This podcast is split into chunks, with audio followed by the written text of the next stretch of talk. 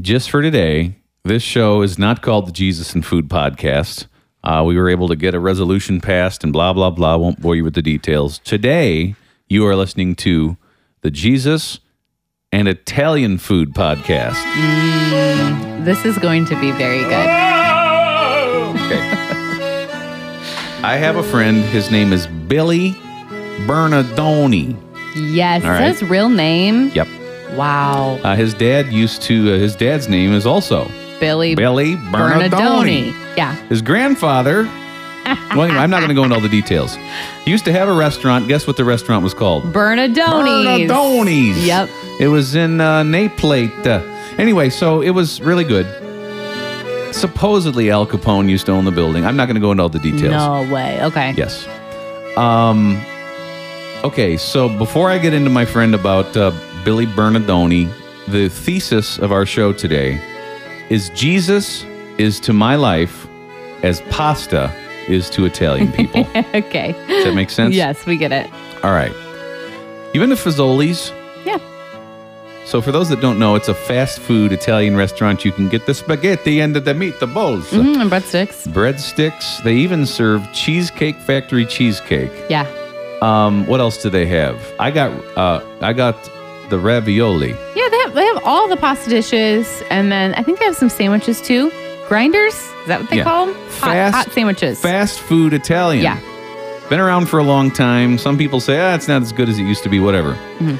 So I was talking to my, I wanted to talk to somebody about this. And so who did I go, talk to? Billy Billy Bernardoni. Bernardoni. and I said, Billy, don't judge me because he is, and he's, uh, it inspires me how pretentious he is about food. Well, he can be. His last Mm-hmm. name is Bernardoni. And you said they owned an Italian restaurant. Yes, He his- can be that. Yeah, his brother, uh, John Bernardoni, is actually a, a wine expert. Oh, So if you of were to- Hmm. Mm-hmm. course he is. So, anyway, I say, Billy, uh, don't judge me, but go ahead and judge me. Yeah. I went to Fazoli's the other day.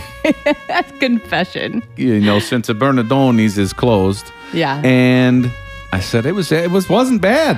Okay. First time I'd ever had it. oh, oh, really? Yep. You didn't have it back in in in, in 2003 Never. when Never. it was just at its peak? Nope. Okay. And I always wanted to go, never went, whatever.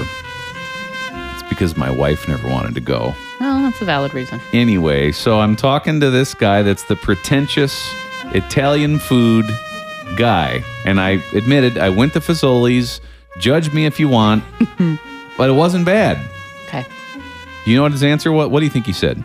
Well, I don't think he's gonna. I, I, I- I, I don't think he's gonna think it's as good as like his restaurant. You're right. And if you knew this guy, I mean, he will knock. Even if you come and say, "Oh, I just had the greatest," meal," he'll say, "No, Yeah. that's bad. No." It's not what he said about Fazoli's. Really? He said, "For what? What is it? I've never heard of that." He didn't know. He'd Right. never heard of it. So I said there's a couple different levels. First of all, there's um, there's his level of the authentic Yeah. great grandpa's Italian food recipe, you know, that he loves and proclaims and won't have anything other than that. Then there's below that you would have the stuff that I think is just the dynamite Italian food. Yeah. Like uh, my favorite restaurant in the city of Chicago is called La Scarola. It's a delightful Italian restaurant on the near west side. So I take him there. He goes, "Yeah, it was all right." Yeah. Of Good, course. decent, right. You know, pretentious as the day is long Yeah. a summer day.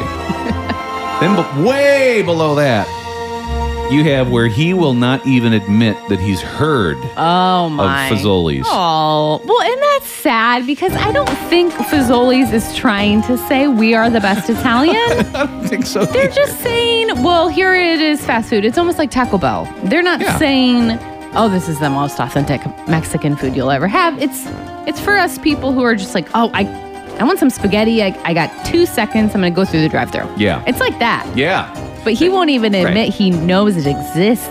Right. It's like is McDonald's trying to say this is the best hamburger you'll yeah. ever have. Yeah. It's no, just they're like not. that. It's just that. So I say, Billy, you inspire me. Your pretentiousness about Italian food Oh, what a absolutely guy. insp- I want to be like that. I What want a to be guy. so well versed in fine Italian cuisine. Yep.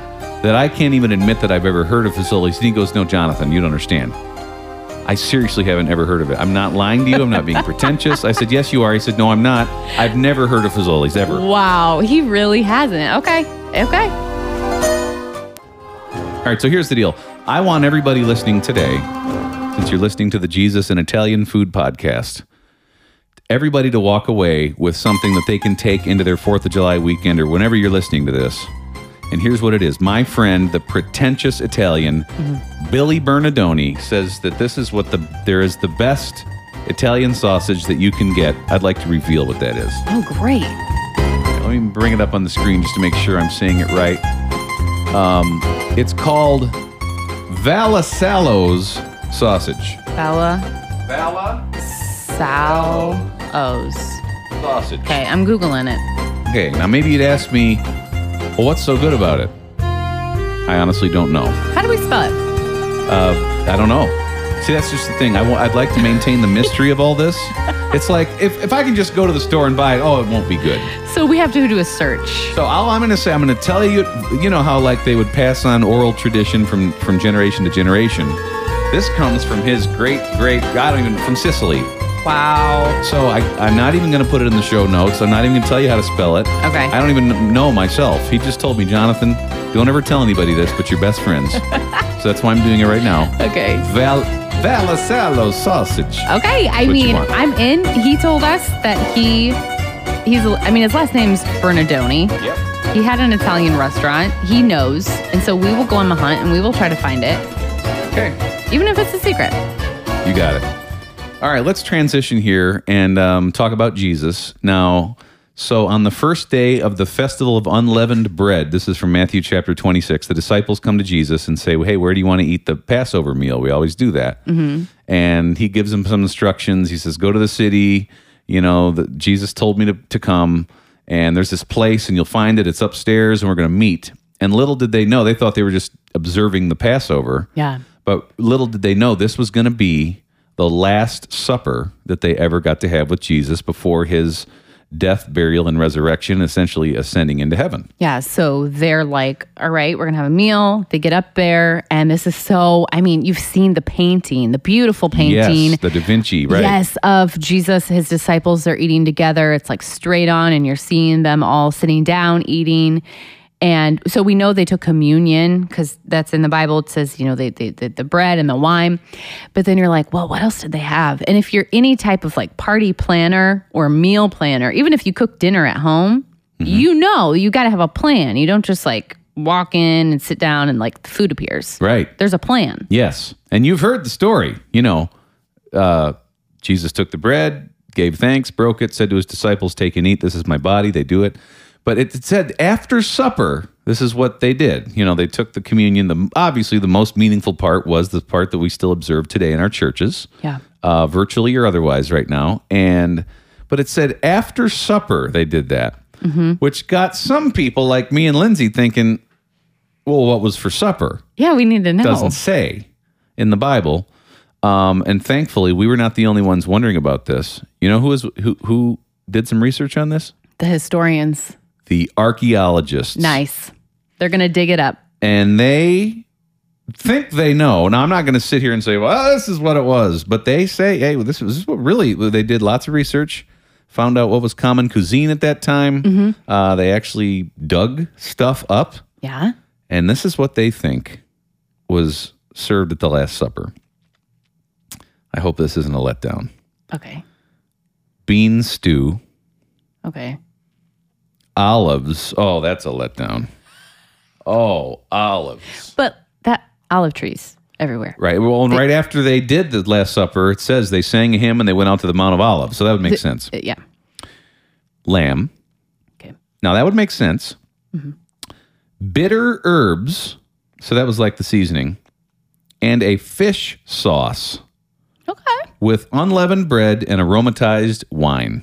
Uh, he- he- It sounds fancy. It does. It sounds very fancy. Olives, Ugh. fish sauce. No, well, e- even if you don't like them, they're fa- they're fancy. They have olive bars at these fancy grocery I know. stores. I know. Um, you said bean stew. That's not really fancy, but I could see that being like a side dish.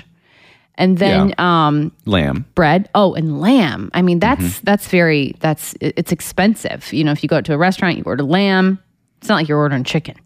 That's right. Um, well, I'm just thinking about this. Like, I was just watching this uh, movie. I don't know if anybody's ever seen it recently they made it free during the month of June to sort of speak to the issue of race in our society. It's called Just Mercy. Uh, Jamie Foxx is in it. Um, it's really a, a, a great movie, but it's about people that are wrongly convicted and sent to death row, and some people even you know are executed and they didn't do the crime. Which think about the worst possible Yeah. thing. Well, number one, Jesus didn't do the crime, and you know his life was required of him. But even on death row, they get to pick their last meal. Yeah. Yeah. And so this is like, do you think this was Jesus's pick? It could have been. Yeah. I'm think just. I'm probab- not. I'm no, but I'm guessing Yeah. possibly. I think it probably was. I mean, he was like the host. Like he was the one who said, "All right, guys, we're going to meet up here at this upper room. Yep. Meet me here, you know, this time or whatever." So he was kind of in charge. He was a- and so I'm Little guessing he was in charge of the menu. If I had to guess, Yeah, you'd think. maybe this is his favorite meal. Or at least, I mean, in his omniscience, he knew what it was going to be, and he could have put a stop to it if they were going to be like, well, actually, and honestly, I'm trying to think if it makes me look differently at Jesus to know that he permitted olives to be served at the Last Supper. I guess culturally, You, you yeah, like it's just like being in a being in a grove of grapes and having grapes. Yeah. That's all it is. Don't read too much into it.